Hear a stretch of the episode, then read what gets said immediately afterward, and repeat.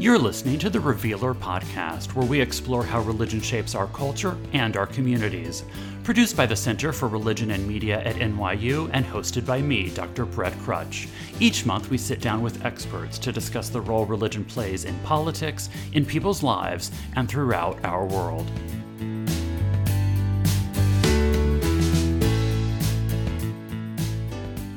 Hi, everyone. Welcome to the Revealer Podcast. I'm your host, Dr. Brett Krutzsch. This is the 40th episode of the Revealer Podcast. I'd personally like to thank you for listening.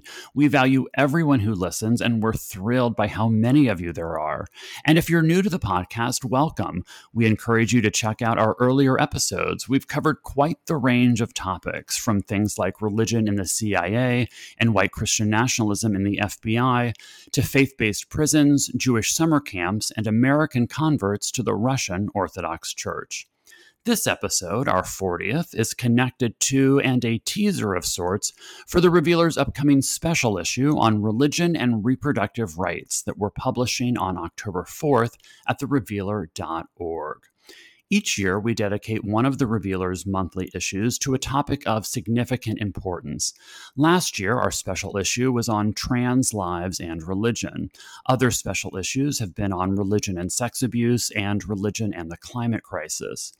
This year, our special issue features a range of articles on religion and reproductive rights. We have an article on religious leaders who created and supported abortion clinics, an article on connections between pro life politics and environmental politics, another on Catholic women who call themselves feminists, even though they object to contraception and abortion, one on how Jewish Americans are using religious freedom cases as a strategy to argue for legal abortion abortion access. Another on why conservative right wing Hindus tend to support legalized abortion. One on connections between religion and race in debates over contraception, and more. You can find all of these articles in our special issue on religion and reproductive rights that we're publishing on October 4th at therevealer.org. For this episode, we're talking to two authors from the special issue to give you a sense of what the issue offers. One has done extensive research on religious leaders who have supported abortion access for decades. The other has done substantial research on and among pro life evangelicals and has made connections between their positions on abortion and what they think about climate change. I'm thrilled to chat with them both now.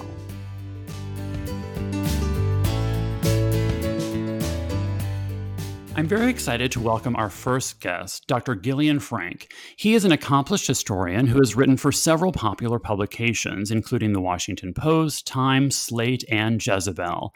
He is the author of the forthcoming book from the University of North Carolina Press, tentatively titled A Sacred Choice Liberal Religion and the Struggle for Reproductive Rights Before Roe v. Wade.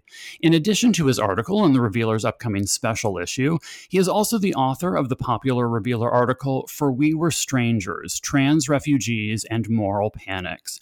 I'm also very excited to announce that he is joining The Revealer in 2024 with a regular column on issues of gender, sexuality, and religion. Welcome, Gil. It's great to chat with you. How are you doing today? Hi, Brad. I'm so glad to be with you today. Thank you so much for having me. Great, of course. So it's probably fair to say that many people today think of religion or religious people as one of the greatest obstacles to abortion access. But as our listeners can learn from your work, that isn't the entire picture. And you open your article in the Revealer's special issue with a great line that gets at this. You write, quote, what if we looked at faith as the cornerstone of the abortion clinic rather than the rock hurled through its windows? So, before we talk about some of the specifics of your article, what broadly do you think more of us should know about religion and its place in connection to abortion access and reproductive health services? What would you say looking at religion or faith as the cornerstone of the abortion clinic helps us understand? The story that religious conservatives would have us believe is a political story that would see faith and reproductive freedom as countervailing forces. Hmm. But if we look at the histories of faith and reproductive freedom, we will see that it is an intra and interfaith debate. That because the United States is a multi faith country, and because there have been ongoing battles about reproductive freedom and reproductive access, the most accurate way to see these struggles over religious and reproductive freedom is just that multiple religious forces debating in public and private over how to regulate hmm. reproductive health care and reproductive freedom. Let me give a few concrete examples. We're speaking on Erev Rosh Hashanah, the first night of Rosh Hashanah. And if we zoom back to 1930, what we will see at synagogues across the country, if we had a time machine, would be rabbis and religious leaders reading a statement calling for access to contraceptions and a striking down of laws preventing the free dissemination of information about contraceptives. Hmm. Why are they doing that? They wanted to advocate for a right to plan families, and they said it was a cornerstone of Jewish faith. Now, they weren't hmm. the only doing this back in the 1930s. You could find Unitarians, you can find other mainline Protestant denominations, all arguing for reproductive freedom as religious freedom. Which is to say, if we begin with this anecdote from over 90 years ago, what does it tell us? It tells us that at the center of struggles for reproductive choice, reproductive freedom, an ability to access contraceptives, and then later on abortion, religious folks had a lot to say about making choice. And the title of my book, book which is called A Sacred Choice, the original title was Making Choice Sacred. Hmm. And religious leaders actively fought for a recognition of the moral agency of first married couples, and then they honed in and said women in general are moral agents and should have a right to choose, should have the responsibility to do so. And so when we begin to hone in on these stories, we can see them on the struggles for not just contraceptive access or abortion rights, but to create the material conditions to make that possible. What did this look like in the past? You would have contraceptive clinics in the basements of Unitarian churches. Hmm. You would see religious people and religious organizations literally giving the seed money to create abortion clinics before and after Roe. Hmm. One of the biggest abortion clinics in the United States pre Roe was a place called Center for Reproductive and Sexual Health, CRASH, also known as the Women's Clinic. And that was in New York City. That was literally the biggest abortion clinic in the world from 1970 to 1973, helped seated with religious organizations and religious funds. And that story gets replicated across the United States. You can see it in Florida, you can see it in Milwaukee, you can see it in Rhode Island, you can see it in so many states where religious institutions religious people, quite literally, create the funds and the resources, like human resources necessary, to make clinics possible. That's really helpful and fascinating. Your article in the special issue really focuses then on one particular religious leader's story to make many of the points you were just describing, and that's Reverend Elinor Yeo. So I'm wondering if you could tell us a bit about Reverend Elinor Yeo and her work to help people get abortions, and how did she see that work as central to her life as a Christian pastor? Absolutely. So Reverend Yeo's story is representative of a lot of stories that I uncover in my book, A Sacred Choice. And part of Reverend Yeo's trajectory is she was a campus chaplain. She was a campus minister. She was unusual in the sense that she was a woman and, and had a religious education, was admitted to divinity school at a time where um, the statistics for admitting women and ordaining them were very low. But by the mid 20th century, this was happening with greater and greater frequency. And post um, 1967, the numbers are steadily climbing, so much so that we see a transformation of divinity schools and the folks that are uh, going there. Uh, a lot more women are getting admitted. But in the period that I'm studying, they represent, I think, only 1% of all folks who are ordained were women. Wow.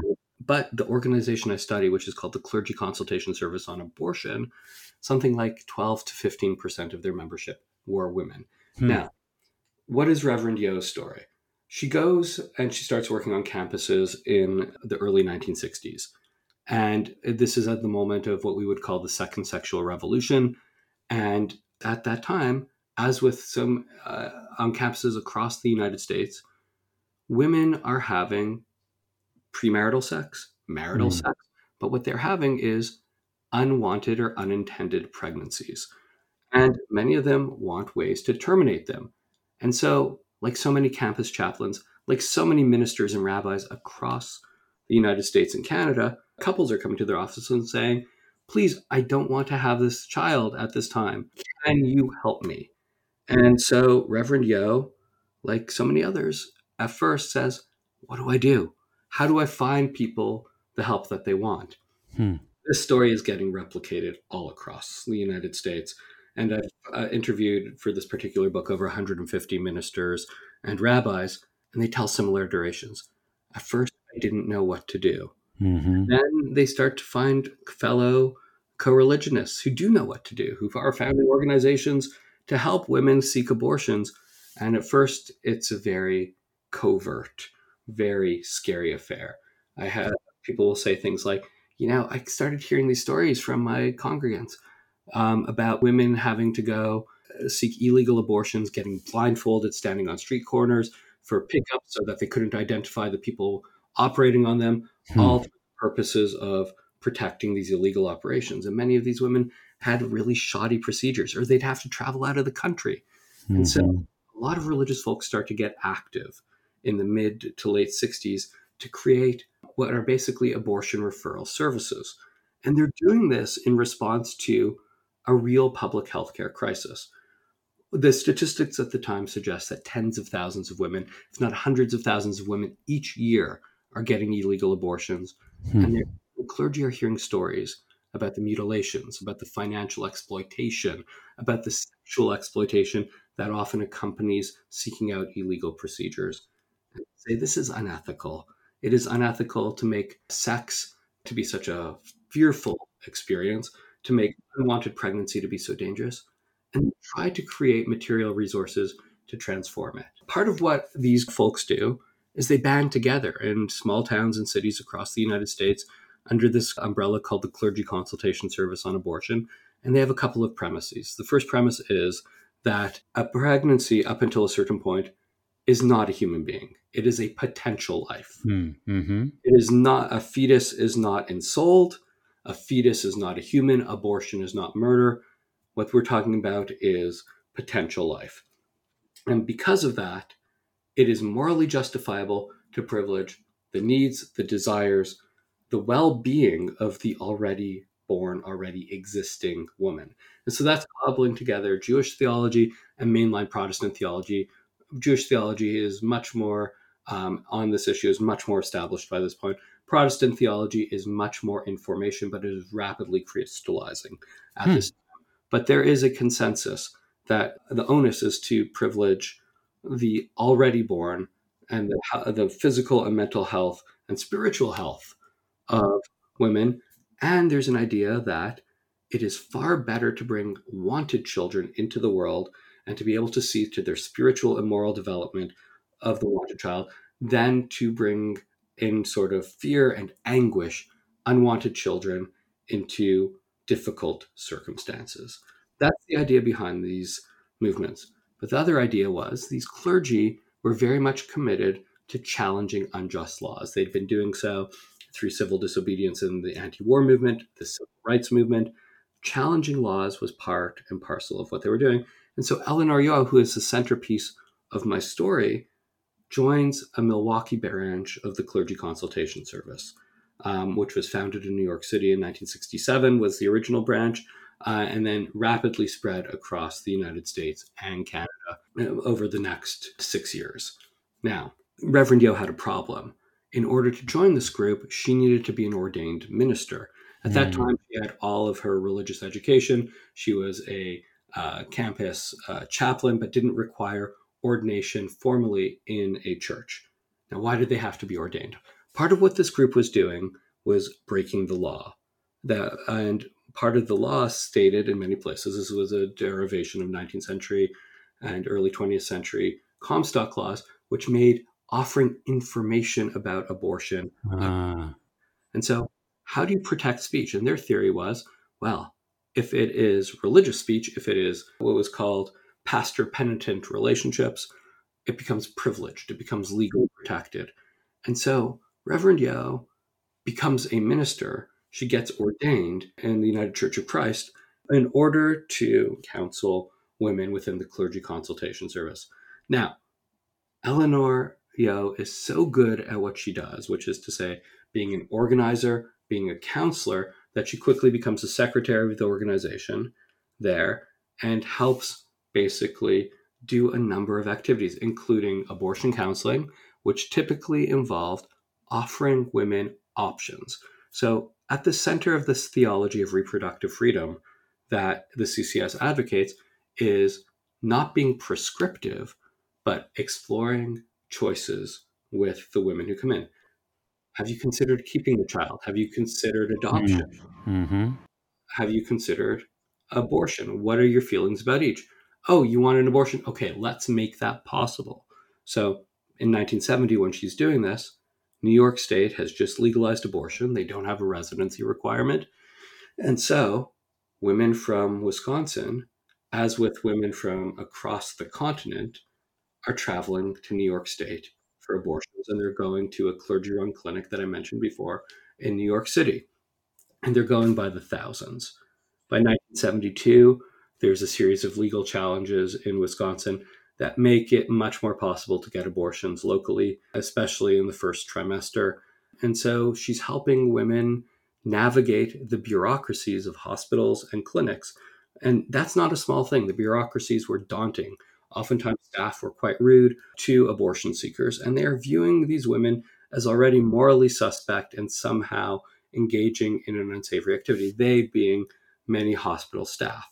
Hmm. Now, that's not to say that there aren't physicians and nurses and counselors at these places that are allies, but there are enough people there that the process is often financially prohibitive and daunting enough. And so part of what they're doing is a form of pastoral care to help abortion seekers just understand what do I have to do in advance? What do I do when I get there? How do I care for myself after? And so within a year, Roe v. Wade gets passed and abortion becomes not only legal, but it becomes possible to create local clinics. One such clinic, after Roe, invites Reverend Yeo, who continues to have her name listed in campus newspapers as a chaplain, as a resource in order to help women find these clinics pregnant need help, contact Reverend Yeo. And they list in these advertisements not only her campus office, but her home phone number. Now, when I was corresponding with her son recently, her son said, We would often pick up the phones and speak with the people and then put them on with our mom. But we were we knew that we would have to be on duty and be very polite and basically act as secretaries for their mother. Um, and so this was a family affair. Then this uh, clinic invites Reverend Yeo to be a counselor there and to be on their staff as an administrator. And she soon becomes the director of this clinic, this abortion clinic. And she does that until the late 1980s. Now, part of what I trace in this article, and again, I want to take a step back and say that Reverend Yeo's journey here is typical hmm. insofar mm-hmm. as that across the country, clergy who had been active in the clergy consultation service on abortion are transitioning after Roe to building clinics of their own. And they are doing this precisely because what a number of these religious reproductive rights activists have seen is that if left in the hands of for profit medical services, abortion will remain inaccessible for most people. If left in the hands of folks who see it as a sort of simple medical transaction, the sort of spiritual and also pastoral care of helping folks access a for a procedure that for them can be emotionally and deeply meaningful, if not fraught, um, without adequate support and counseling, can feel like a deeply alienated and scary experience. And so many of these clergy are trying to create the emotional and economic and medical resources. So they're not just local and available, but they are compassionate. Hmm. And this story plays out in Texas. It plays out in Wisconsin, where Reverend Yeo is. It plays out in Iowa. It plays out in Rhode Island. We see religious folks um, who are in the clergy consultation service and who have years of experience in abortion counseling and referral and provision become architects for these clinics or on the advisory boards or help quite literally in the years after Roe to make choice, which is already legally possible, materially possible. And so her story is very typical of a national trend. And what she does in the day to day of the clinic is she imports the kind of counseling that had been perfected uh, or at least practiced by the Clergy Consultation Service on Abortion, which is options counseling, into the framework of the clinic. And she continues to supervise the day to day activities.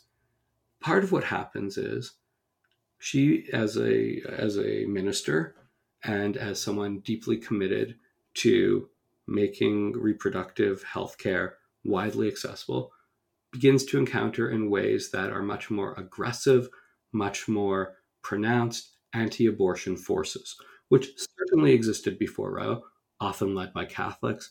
But her life at this moment marks the transformations that are characterizing the experiences of abortion providers across the country an encounter with hostile religious anti abortion forces who become increasingly visible, increasingly loud, and increasingly violent. And so, what I share in the article in the second half is her experience as a person of faith encountering and being quite literally terrorized hmm. by Catholic and evangelical anti-abortion forces. Thank you. And so I, I your article is such a great um, viewpoint into this world that I think going back to our first question, many people just don't know or even imagine because they they know more of the latter of what you just described of of, of conservative religious people who are so um, committed to their opposition to abortion. So, for my last question for you today, overall, what lessons do you take from Reverend Elinor Yeo's story that you think are important for us uh, in the present moment as we face struggles for abortion access and comprehensive reproductive health care? I think there are a few lessons. One of them is that devotion, faith, religion, sometimes we only recognize it when it is loud and visible and the bullhorn outside of the clinic. But I think Reverend Yeo's story and the story of many abortion providers to this day is a story of quiet, day to day activism, the daily grind, hmm. the faith that gets you out of bed in the morning to put on your shoes, to uh, make your appearance look presentable, and then to plod on despite adversity. Hers was a quiet devotion and quiet faith. It was a faith that sustained her despite, quite literally, the terrorism of the anti abortion movement that saw her get personally, like physically attacked, her husband having also being assaulted and um, having a permanent injury as a result of anti abortion hmm. terrorists. I think her story reminds us of faith as quiet and persistent. I also think that her story reminds us of the human sacrifice, like quite literally, the sacrifices she and her family had to make in order to make these services accessible. And in the sort of very human experience of people showing up at her house and protesting outside of her on her front lawn, we see the ways in which folks who offer abortion health care do so at great risk. Hmm. do so because of their commitment to very specific ideals. For her, it was believing in not just the moral agency of pregnant people, but believing profoundly that without making those services available, she would say, in her words, their basic equality was being compromised and denied. Hmm. And so for her, it was a matter of faith, an article of faith, to act in service of others. And she devoted, uh, you know, de- uh, close to 20 years of her life in these services before other opportunities presented themselves in life circumstances, transitioned her into other forms of activism. Hmm. But in this, I would say she was typical of many people of faith still to this day who see that reproductive freedom and religious freedom are mutually expressive and constitute. That's great. Well, thank you for that. And thank you for your very important work on this topic. Listeners can find even more in Gill's excellent Revealer article, The Cross and the Clinic, out October 4th at therevealer.org.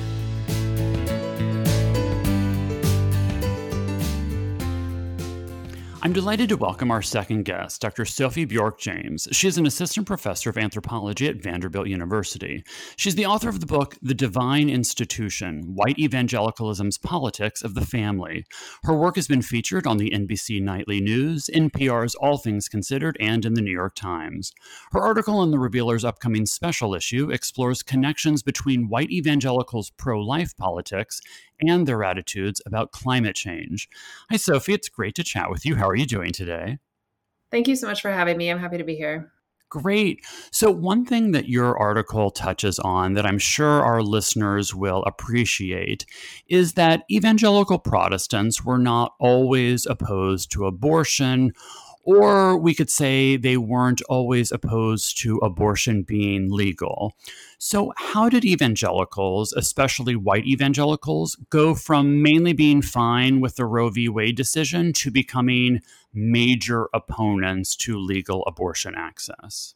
That is such a great place to start. So, up through the late 1970s, abortion was really understood in the United States as a Catholic issue. It was associated solely with Catholics. And yeah it's important to remember there's a lot of rifts between Catholics and Protestants um, throughout US history, and they're seen as very different. And abortion was seen as a Catholic issue. Um, so, you know, the Southern Baptist Convention, the largest denomination of, of evangelicalism, um, through the 1970s maintained a pro choice stance in that they saw abortion as a, a right for women to make hmm. those decisions. Um, so what happened is really the formation of a national religious right, a national Christian right. And that emerges in really it's a pro-segregation campaign hmm. where, you know, after Brown v. Board of Education was decided to formally end desegregation of public schools in the United States, these segregation academies formed all across the South they were typically conservative and Christian, um, but were really designed to provide all white schools hmm. for white people in the South to send their children to, um, primarily in the South.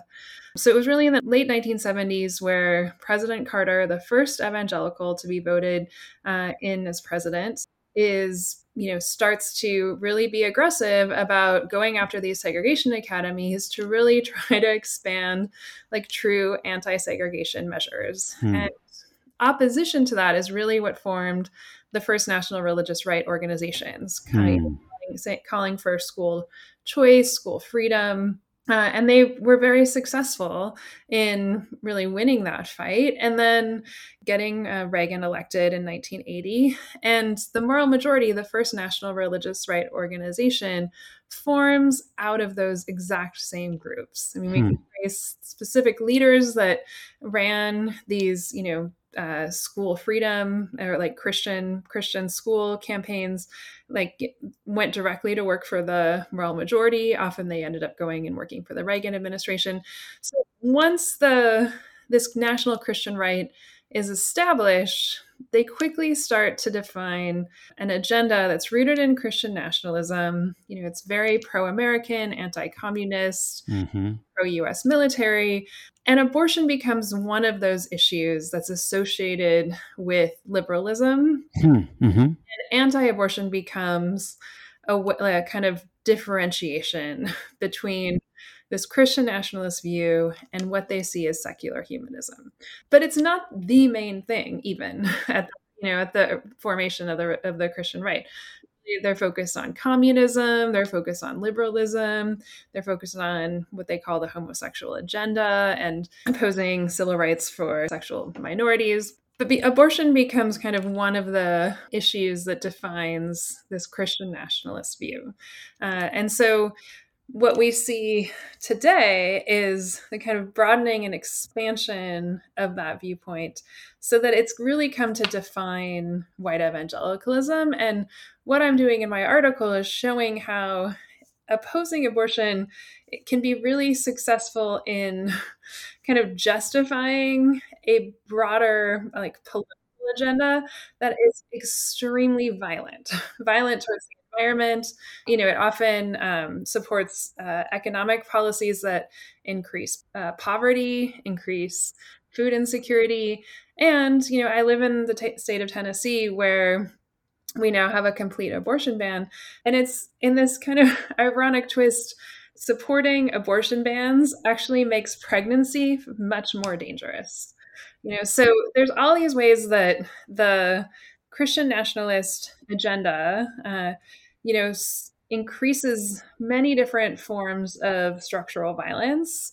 Yet, because of this focus on abortion, it allows for people who support that agenda to say that what they're doing is defending mm. the voiceless, right? They're defending the fetus, which they see as a social justice issue, but it allows for, I think, very clearly a pivot away from kind of other responsibilities from really the economic system they support that is the climate crisis is you know leading to what people say is the possible end of organized human existence right not just organized human existence but you know any anywhere we look in the world right now we're experiencing you know ecological crises that are you know causing mass extinctions and those extinctions and that ecological havoc is starting to really impact even human life right? but i think what this kind of christian nationalist agenda does is it allows for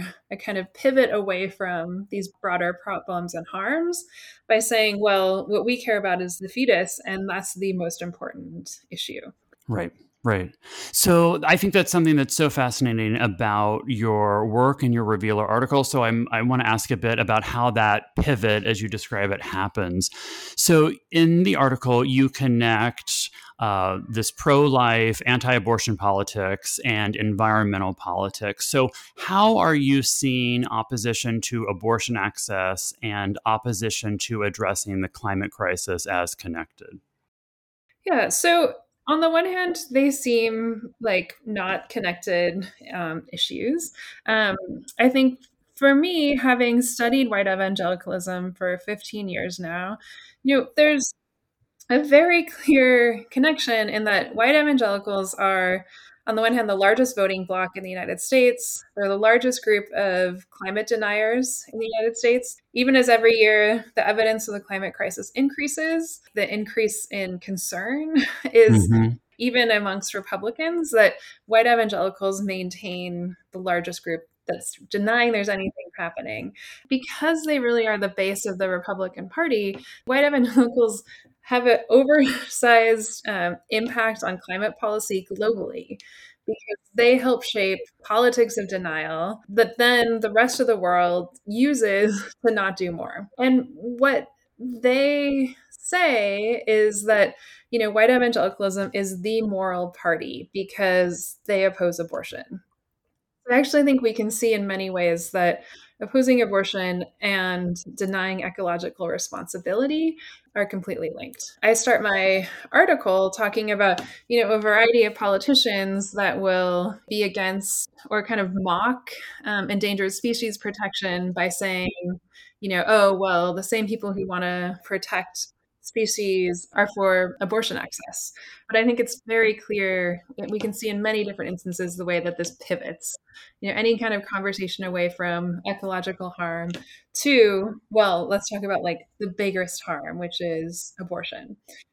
That has tremendously negative ecological impacts. Right as you mentioned, you've spent many years not only studying white evangelicals, but spending time with them, talking to them for our listeners who want people to have greater access to abortion and reproductive health services broadly, what do you most want people to know or to consider at this time? One thing that I hear a lot about from pro choice advocates is they'll say, you know, this isn't really about abortion. This is about power and this is about control of women. And I think in some ways, for evangelicals, they would not understand that framing. On the one hand, the evangelical worldview is an 100% patriarchal worldview in that what they call male headship is the kind of the definition of evangelical life in that it has to be heterosexual. It's based on men leading and women following. Every,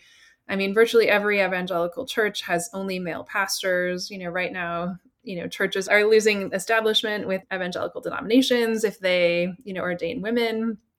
Uh, so male headship is incredibly central, and reproduction is seen as you know only should happen within the confines of a heterosexual marriage and so it's very convenient that opposing abortion has the effect of policing women and women's reproduction and kind of limiting it to the households right but i also think that for evangelicals i mean this really started with Jerry Falwell talking about aborted fetuses as like really kind of animating them and talking about, mm. you know, like the abortion holocaust and, you know, people say things like, you know, a third of your generation has been murdered. And so it's really understood as a social justice issue for many evangelicals. So what's important to note is that this view of the fetus from conception as a fully fledged like living being is very new. Up until quite recently, when one was pregnant, what could not be determined until what we call quickening. So it's like when someone can stick a hand on someone's belly and feel a kick. You know, someone might start stop menstruating and no one they had no idea why. And abortion before quickening was not even it wasn't even a concept. Someone might ha- have stopped menstruation, but there was no way to tell that someone was pregnant. And so I think what's happened in the last 40 years with white evangelicalism, along with different technologies that allow for early detection of pregnancy, of viewing the fetus, and like those images of being able to imagine fetuses as outside of, you know, a woman's body or outside someone with a mm-hmm. uterus's body allow for this construction, or con- I guess conception is a good word here, of con- to conceive of fetuses as their own group, right? As a, as a group that is experiencing oppression is how they would they would see that. Um, and I, so I think it's it's also about controlling women's bodies, but within a very specific ethical order for evangelicalism. Fascinating. Well, thank you for that and for the important history and connections that you make and for all of your important work. Listeners can find more in Sophie's Revealer article, To Be Pro Life in an Age of Extinction, out October 4th at therevealer.org. That is all the time we have for today. I'd like to thank both of our guests, Dr. Gillian Frank and Dr. Sophie Bjork James. You can find their articles and several others in the Revealer special issue on religion and reproductive rights, available October 4th at therevealer.org. I'm Brett Krutzsch. I hope you'll join us for our next episode next month. We'll be joined by an ethicist to discuss sexual ethics in today's world. In the meantime, I hope you stay safe and healthy.